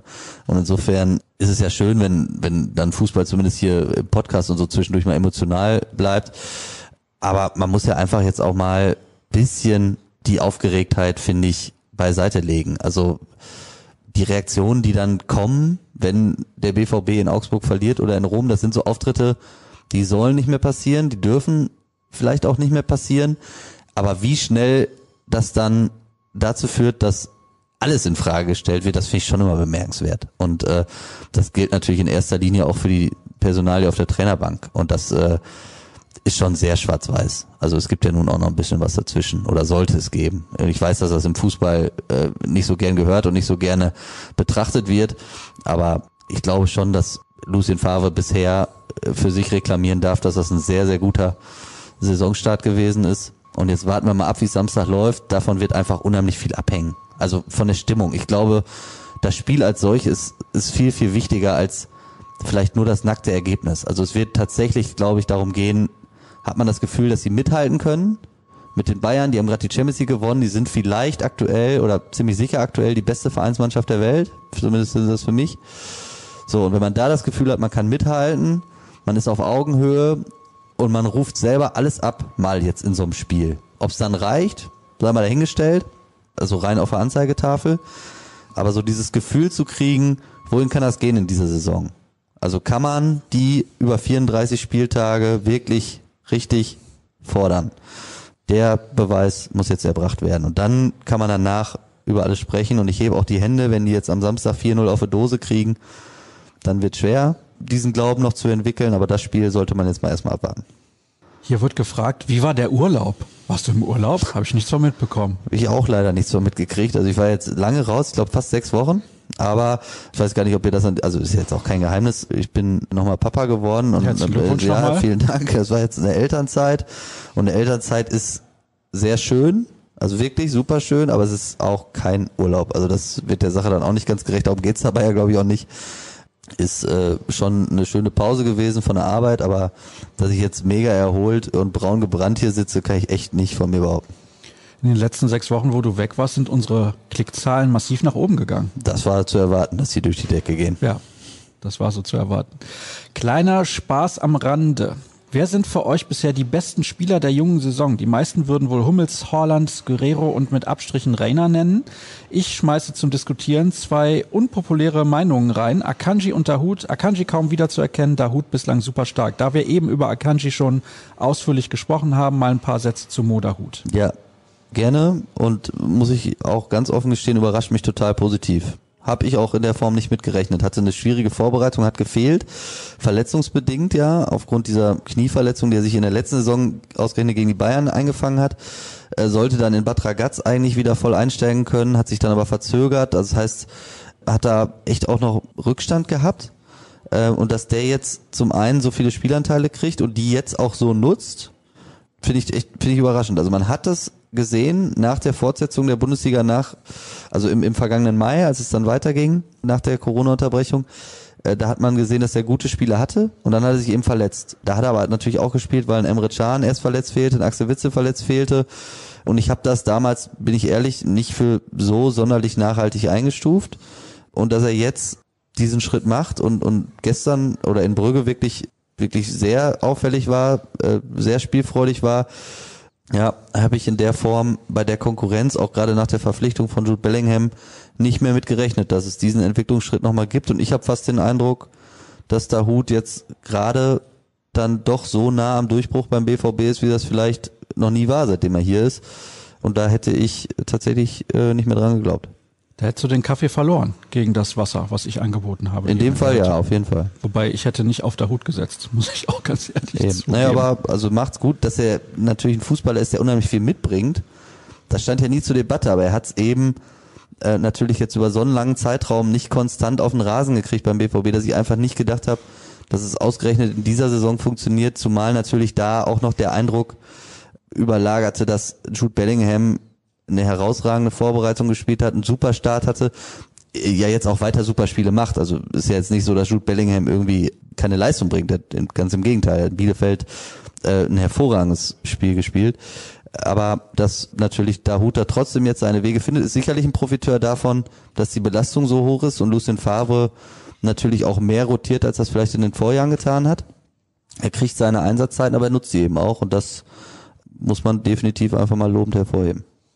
Der Hörer Bernd Stromberg mit dem Twitter-Handle Lurchi null acht fünfzehn schreibt, gibt es Tendenzen bezüglich Vertragsverlängerung oder Verkauf bei den Spielern, deren Vertrag zeitnah aufläuft? Da war ein Verschreiber drin, der aber gleich noch eine Bedeutung bekommt. Hitz und Passlack zwanzig einundzwanzig, Akanji, Zagadou, Witsel, Dahoud, Delaney zwanzig zweiundzwanzig. Gruß Bernd, das finde ich auch sensationell, dann einfach auch noch mit dem falschen Namen zu grüßen, den man sich da ausgedacht hat bei Twitter. Und dann schreibt der nächste Hörer, aufläuft, finde ich gut. Und dann schreibt Bernd Stromberg nochmal, war gedanklich noch beim Auflauf von eben Hackfleisch, Käse, Sahnesoße und Kartoffeln, damit machst du nie was verkehrt. Damit wären wir ja dann wieder beim Thema von eben Buffet im Medienzentrum. Wir wollen aber beim Sportlichen bleiben. Ich nenne dir deswegen jetzt gerade nochmal die Namen von den Spielern. Also Hitz und Passlack zwanzig einundzwanzig. Bei Passlack glaube ich, könnte ich mir eine Vertragsverlängerung vorstellen, halte ich für sehr wahrscheinlich. Bei Hitz bin ich mir nicht ganz so sicher, ehrlich gesagt. Vielleicht spielt er dann doch ein bisschen wenig, jetzt wo Bürki dann wieder deutlich die Nummer eins ist. Akanji, Zagadou, Witsel, Dahoud, Delaney zwanzig zweiundzwanzig. Ich glaube, bei Dahoud würde man noch ein bisschen abwarten, gucken, wie es sich entwickelt. Bei Zagadou wurde schon mehrfach angedeutet, dass man sehr überzeugt von ihm ist. Und ja, bei den anderen, da kannst du jetzt was zu sagen. Witsel und Delaney sind auch schon über dreißig. Bei Delaney bin ich mir gerade nicht sicher, ob er über dreißig ist. Das hast du vielleicht im Kopf, Witsel, auf jeden Fall. Dann zwanzig zweiundzwanzig sowieso. Da gibt's keine Not, jetzt zu verlängern. Viele Namen. Ja, ich versuche es auch gerade die ganze Zeit zu ordnen. Also, ja, jetzt mal sehen. Ne, das würde ja dann voraussetzen, dass er für sich die Entscheidung trifft. Ich bin jetzt mit dieser Rolle als Backup nicht mehr zufrieden. Ich möchte vielleicht irgendwo meine Karriere noch ausklingen lassen und nochmal Nummer eins sein. Dann vielleicht auf etwas niedrigerem Niveau, aber dafür regelmäßig spielen. Ist, glaube ich, dann eher eine Grundsatzentscheidung, die beim beim Spieler liegt und und wird auch davon abhängen, wie jetzt zum Beispiel ein Luca Unbehauen sich entwickelt und ab wann man ihm vielleicht auch sowas wie den Posten der Nummer zwei zutraut.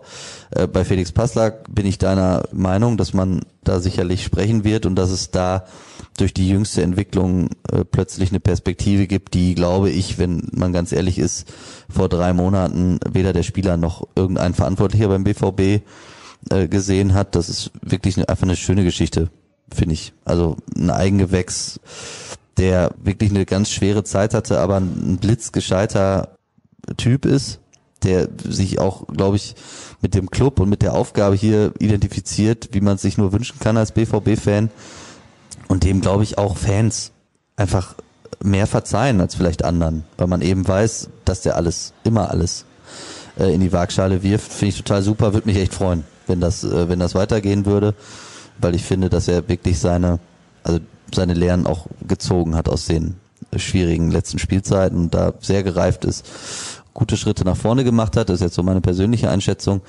Thomas Delaney und Axel Witsel, ja, ich glaube, jetzt ist es immer noch so in der besonderen Corona-Situation, dass man jetzt erstmal guckt, wie sieht denn das aus, wie kommt man durch die Saison, wie entwickeln sich die Dinge auch finanziell und dann wird man sprechen. Ich glaube nicht, dass das jetzt gerade der richtige Zeitpunkt ist, um da Planungen anzustoßen, die über zwanzig zweiundzwanzig hinausgehen. Dafür ist es, glaube ich, nach wie vor zu viel Stochern im Nebel. Das ist so meine persönliche Einschätzung. Grundsätzliche Gedanken werden sich sicherlich gemacht werden, aber das wird, glaube ich, ein bisschen aufgeschoben. Und wen habe ich jetzt vergessen? Dann Axel Zagadou? Ja, da hatte ich ja schon gesagt, dass man da angedeutet hat, dass man den Vertrag mit ihm wahrscheinlich verlängern wird, weil man sehr viele Stücke auf ihn hält. Also man genau. hat nicht angedeutet, das dass man den Vertrag verlängert, aber dass man von ihm überzeugt man ist. Man ist sehr von ihm überzeugt, er bringt ja auch einfach sehr, sehr gute Anlagen mit. Es wird dann auch davon natürlich abhängen, wie es auf der Trainerposition weitergeht. Stand jetzt ist Lucien Favre eben nur Trainer bis zwanzig einundzwanzig.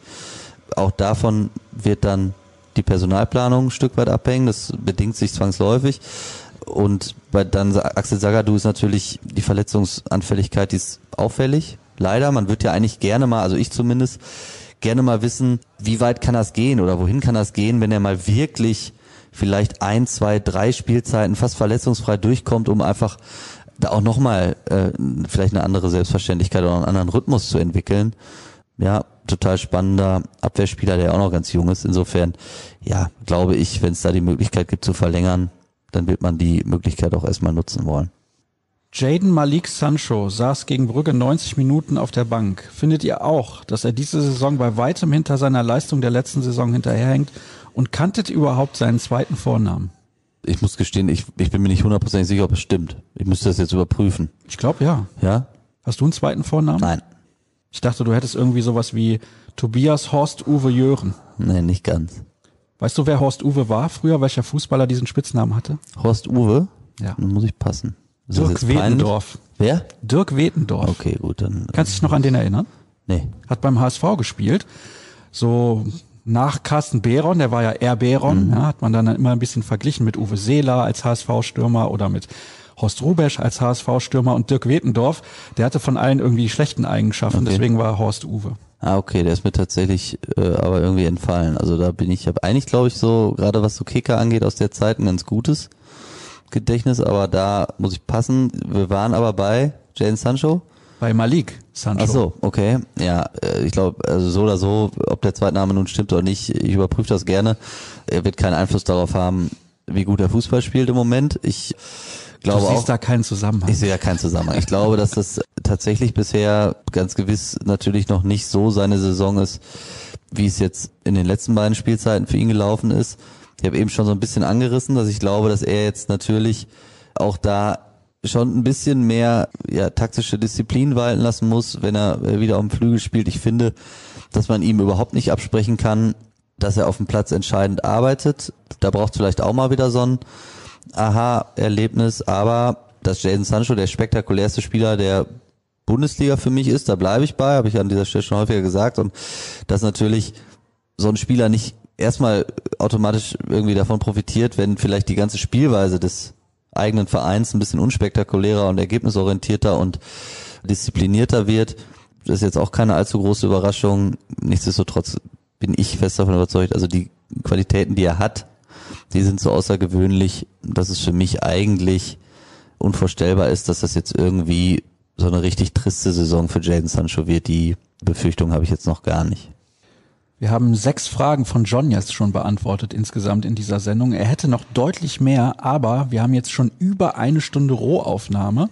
Wir wollen ja auch noch ganz kurz auf das Spiel gegen die Bayern vorausschauen, aber eine Sache von John möchte ich auf jeden Fall noch anbringen.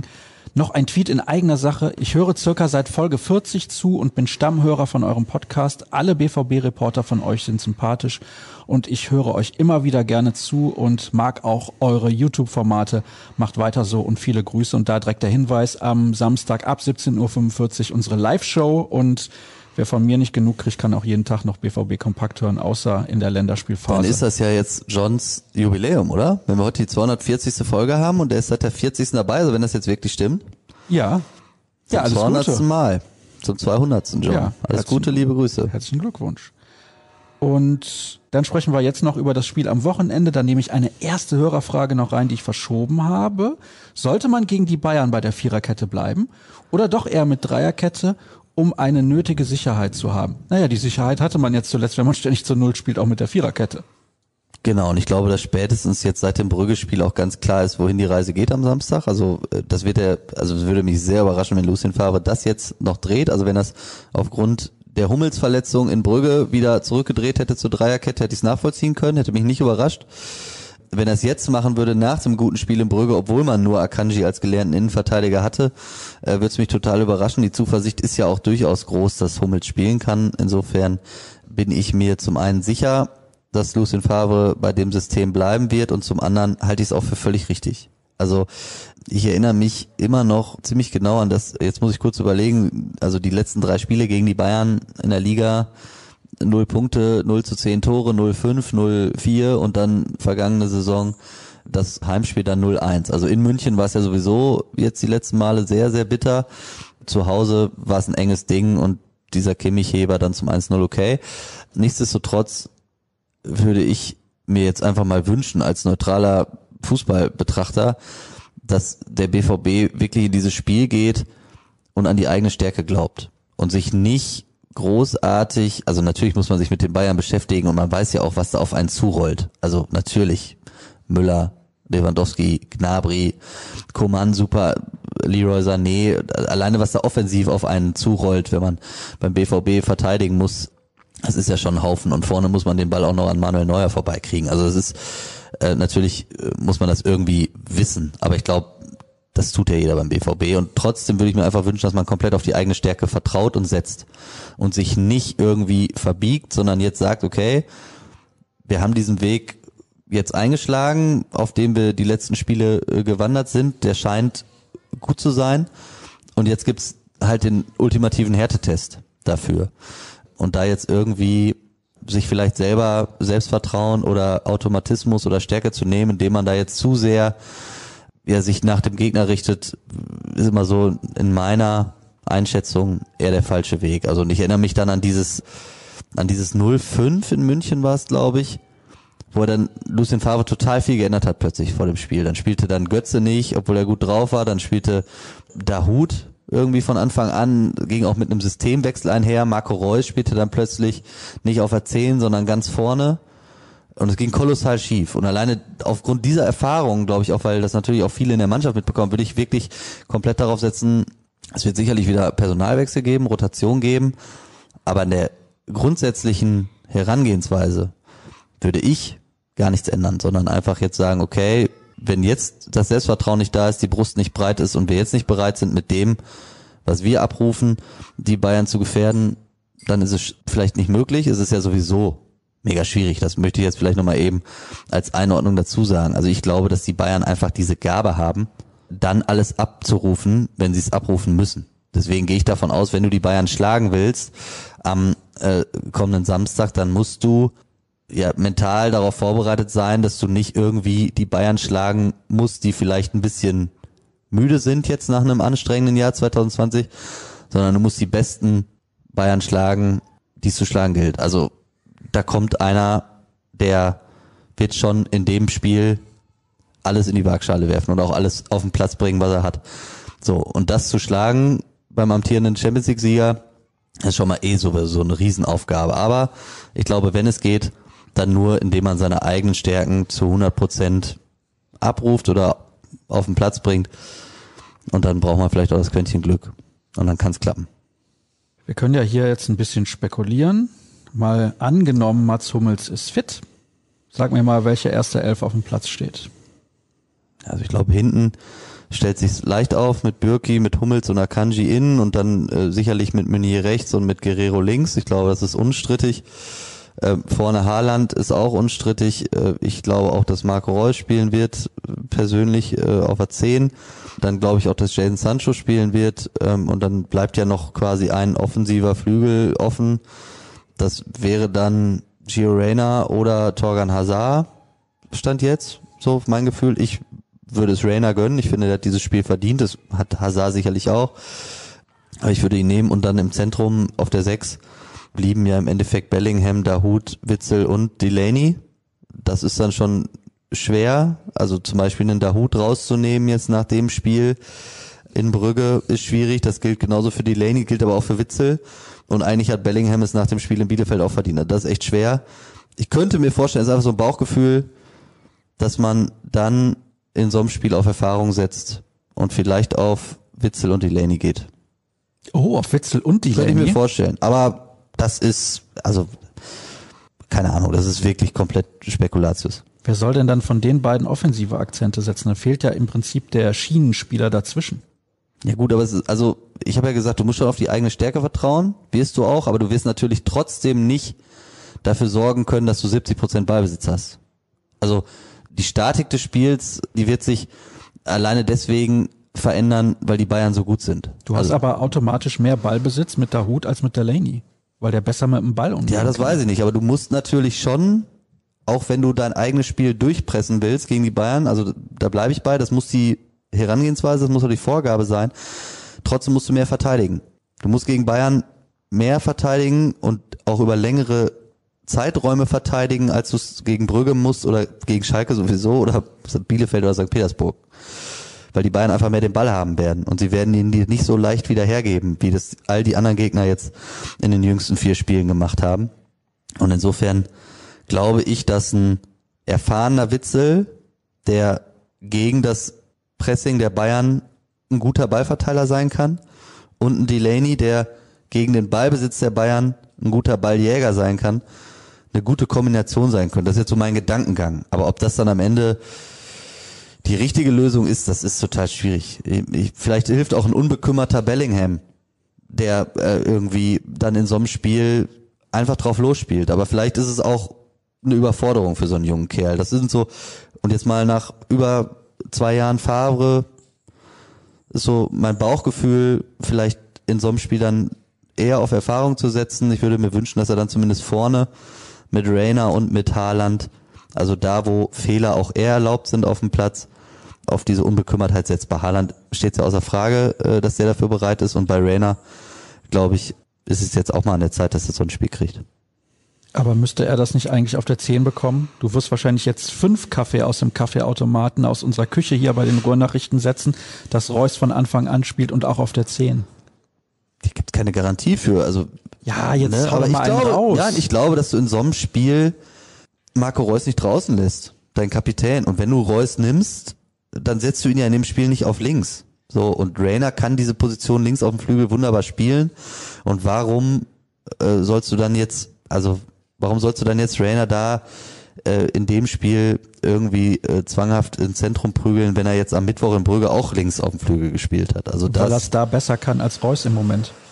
Das ist eine auch eine sehr steile These. Also ob Gio Reyna dann im Moment, wirklich, ich sag nicht ja im Moment, aber ob ein Gio Reyna auch im Moment schon so weit ist, dass er dann in einem Spiel gegen die Bayern wirklich mehr abrufen kann und einem Spiel mehr geben kann als Marco Reus in so einem Spiel, das würde ich jetzt mal mit einem fetten Fragezeichen versehen, gehe ich tatsächlich nicht mit bei der These. Das sage ich deswegen, weil Marco Reus das ja in diesem Jahr noch nicht gemacht hat. Und Gio Reyna hat schon in Spielen sehr gut auf dieser Position gespielt.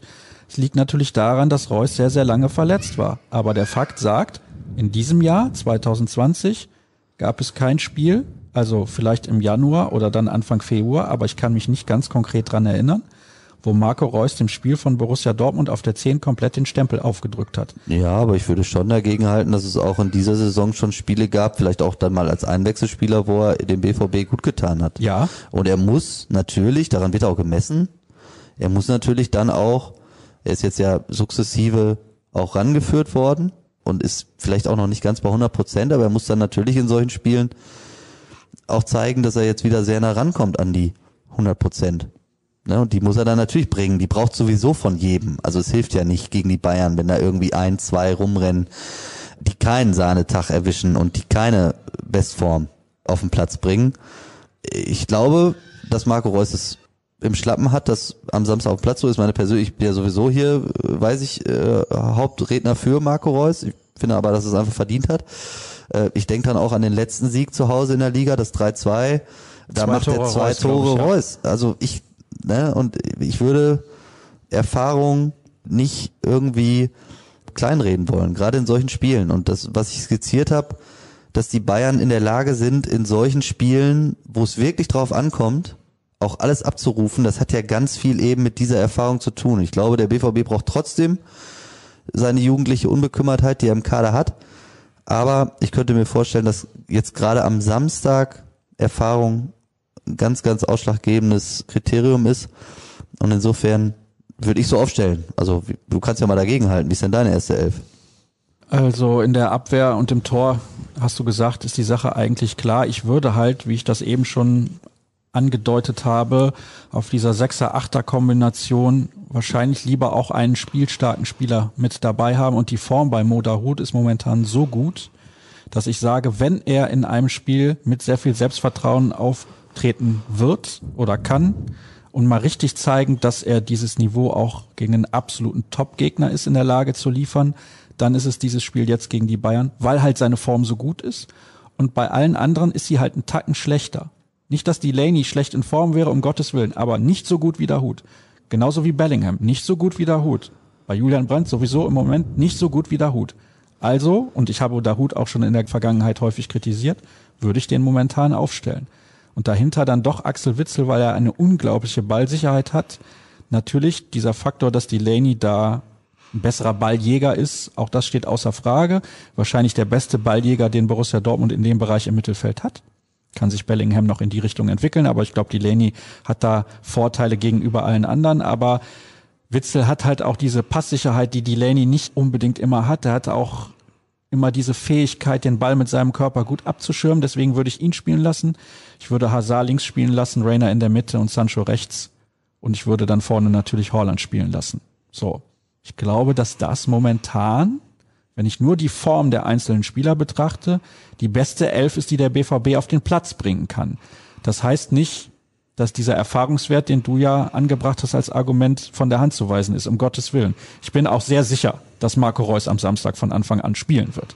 Ob das die bestmögliche Elf ist, was die Form angeht, das weiß ich nicht. Bin großer Freund davon, immer die spielen zu lassen, die die beste Form haben. Weil sie passen ja zusammen, das haben sie ja gezeigt. Also sie haben ja in dieser Formation schon zusammen gespielt. Deswegen hast du dann noch Thorgan Hazard und Marco Reus von der Bank, die du, sag ich mal, zwischen der fünfzigsten und sechzigsten einwechseln kannst. Das heißt, deine sechs wäre zusammengefasst Dahoud und Witsel und Bellingham und Delaney draußen. Genau. Hast du dann ja. immer noch sehr viel Qualität auch von der Bank, worüber wir in den letzten Jahren auch häufig gesprochen haben. Das fehlt dem B V B, diese Qualität von der Bank. Ich glaube, das wären ja vier super Spieler, die du dann noch einwechseln kannst. So oder so. Also habe ich ja eben gesagt, du hast ja bis auf die Defensive hast du ja überhaupt keine Personalsorgen. Also da hast du ja wirklich eine Menge Möglichkeiten. Ja, da kann sich äh, Lucien Favre dann auch wirklich überhaupt nicht beschweren, obwohl er ja vor der Saison gesagt hat, er bräuchte zwei gleich gute Mannschaften und ich ja nach wie vor die These vertrete, dass die keinen Club der Welt stellen kann. Aber das ist schon richtig viel Qualität, das ist schon richtig Qual der Wahl. Ich glaube, dass sich dann natürlich jetzt in so einem Spiel auch bezahlt macht, dass du relativ konsequent rotiert hast jetzt in den ersten äh, intensiven äh, Wochen, so dass natürlich auch alle Spieler über eine gewisse Form, die du ja jetzt gerade oft genannt hast, oder auch über einen gewissen Rhythmus verfügen, auch über das nötige Selbstvertrauen verfügen und du auch viele Spieler hast, die sich für Samstag bereit fühlen, ne? Und vielleicht auch eigentlich das Gefühl haben und auch den Anspruch haben, dass sie in die erste Elf gehören. Das ist was... Umso das, besser. Ja, absolut. Das ist was, was dir sehr helfen kann am Samstag. Das ist bei den Bayern sowieso immer so, aber du hast es jetzt eben auch mal beim B V B und insofern, ja, es ist natürlich einfach irre schade, dass es als Geisterspiel stattfindet, aber die Vorzeichen für ein super Fußballspiel, die sind, finde ich, total gegeben und wie gesagt, meine große Hoffnung ist einfach und auch mein, mein fester Glaube ist, das Ergebnis ist gar nicht so ausschlaggebend, wenn es jetzt kein mega deutliches wird, sondern eher dann am Ende die Bewertung, wie war denn das Spiel? Also wie eng war es? War es wirklich auf Augenhöhe? Das ist viel wichtiger. Also ich glaube, wenn du eins null verlierst oder zwei eins oder drei zwei verlierst, aber du hast das Gefühl, du warst komplett dran und es waren minimale Nuancen, die irgendwie den Ausschlag für die Bayern gegeben haben. Aber du hast also wirklich das Gefühl, da haben zwei Mannschaften auf, auf einem Level gerade darum gespielt, wer ist Erster und wer ist Zweiter. Dann behältst du ja das Gefühl, dass die Saison was möglich ist. Wenn du natürlich einen richtigen Tusch kriegst von den Bayern, dann bricht da, glaube ich, wieder viel zusammen und du kriegst wieder von Bug und okay, du merkst, okay, die Bayern sind, wenn es drauf ankommt, wieder besser. Also es geht natürlich jetzt einfach mal darum, muss man ja auch ganz klar sagen, in einem direkten Duell, in dem es um was geht und damit meine ich jetzt nicht die Supercup-Spiele, wo du mal eins gewonnen hast und jetzt eins drei zwei verloren hast, sondern da ist dann Bundesliga doch nochmal von der Bedeutung auf einem ganz anderen Sockel. Geht jetzt einfach darum, da mal zu zeigen, dass du wirklich mithalten kannst. Da warst du beim null zu eins in der vergangenen Rückrunde ganz nah dran, also da war eine Menge möglich, müssen wir jetzt nicht nochmal alles aufrollen, Kimmich, Geniestreich, manche sagen Torwartfehler Bürki, ich sag Kimmich, Geniestreich, Handelfmeter Boateng, fährt den Ellbogen aus, hat eigentlich auch die ganze Fußballrepublik gesehen, dass man den pfeifen darf, ne? Und das war richtig knapp, so und jetzt hat nicht viel gefehlt und jetzt musst du natürlich, wenn du ein Zeichen setzen willst, an dich selber und an die Liga, musst du natürlich gucken, dass aus diesem hat nicht viel gefehlt, du dahin kommst, dass du hinterher sagst, hat eigentlich gar nichts gefehlt. Oder vielleicht hat es sogar gereicht. Ich sag's mal so, wenn Hoffenheim in der Lage ist, vier zu eins gegen Bayern zu gewinnen, kann generell auch der B V B gegen die Bayern gewinnen. Und wir kommen jetzt zu deinem bitte klaren Ergebnistipp und kein Wischiwaschi, ich weiß nicht und so weiter und so fort. Du musst mir nur Na, leg du ein mal Ergebnis vor. sagen. eins null für Dortmund. Tor Dahoud wahrscheinlich, oder? Das wäre der absolute Knaller, wirklich. Nein, das wird nicht passieren. Um einen Kaffee. Aber um einen richtigen Kaffee und hier nicht so ein Automatensuppe. Haaland. eins null Haaland. Ja. Ist der ja. sichere Tipp, ne? Okay, dann ich tippe zwei zwei. Das wäre auch okay, weil man dann dran bleibt. und gezeigt hat, man konnte mithalten. Ich glaube, gerade auch Tor Marco Rose vor so einer Länderspielphase wäre das ganz wichtig, nicht mit einer klaren Niederlage aus dem Spiel rauszugehen. Ich glaube sogar, dass selbst eine knappe Niederlage richtig blöd wäre, weil du dann wieder diese Pause hast und so weiter und so fort. Da machst du dir natürlich Gedanken. Oh, ich glaube, es kommt total darauf an, wie die zustande kommt. Und es kommt einfach darauf, also du musst jetzt einfach mal, und das war ja die letzten Male der entscheidende Punkt, war ja, du hast ja jetzt zum Beispiel beim letzten Spiel, du hast ja den Eindruck gehabt, du hast es gut gemacht, aber du hattest gegen die Bayern zuletzt nie den Eindruck, dass du es herausragend gemacht hast. Also du musst aus diesem Spiel kommen, und das ist jetzt mal, wir hatten echt wenig Binsen oder wenig Floskeln, finde ich, in dieser Folge. Das ist eigentlich untypisch für uns, aber ist egal. Also du musst, um es jetzt mal so richtig platt in so einer neunziger-Jahre-Trainersprache auszudrücken, du musst nach dem Spiel in den Spiegel gucken können und sagen, okay, wirklich alles abgerufen, aber hat nicht gereicht. Wenn du das hast, dann ist auch eine knappe Niederlage okay, aber nur dann. Wir gucken, wie es wird. Wir gucken auch drauf vorher in der Live-Show, wir gucken drauf in der Halbzeitpause und nach dem Spiel, natürlich ist ja ganz klar, am Samstag, am besten bei YouTube, da ist die Qualität in der Regel am besten, ab siebzehn Uhr fünfundvierzig auf dem YouTube-Kanal der Ruhrnachrichten. Einfach bei YouTube R N B V B suchen, dann könnt ihr mit dabei sein. Wir haben viel an Vorberichten vorbereitet. Wir haben eine Sonderbeilage zum Spiel gegen die Bayern mit ein paar Seiten, wo wir auf das Spiel vorausschauen, und alles weitere gibt's unter ruhrnachrichten punkt de, bei Twitter at R N B V B, at Tobi Jören, at Sascha Staat, und eine Stunde zwanzig zum Comeback. Mein lieber Herr Gesangsverein, willkommen zurück, Tobi. Und das nach der Nacht. Wir hören uns. Macht's gut. Bis dann. Tschüss.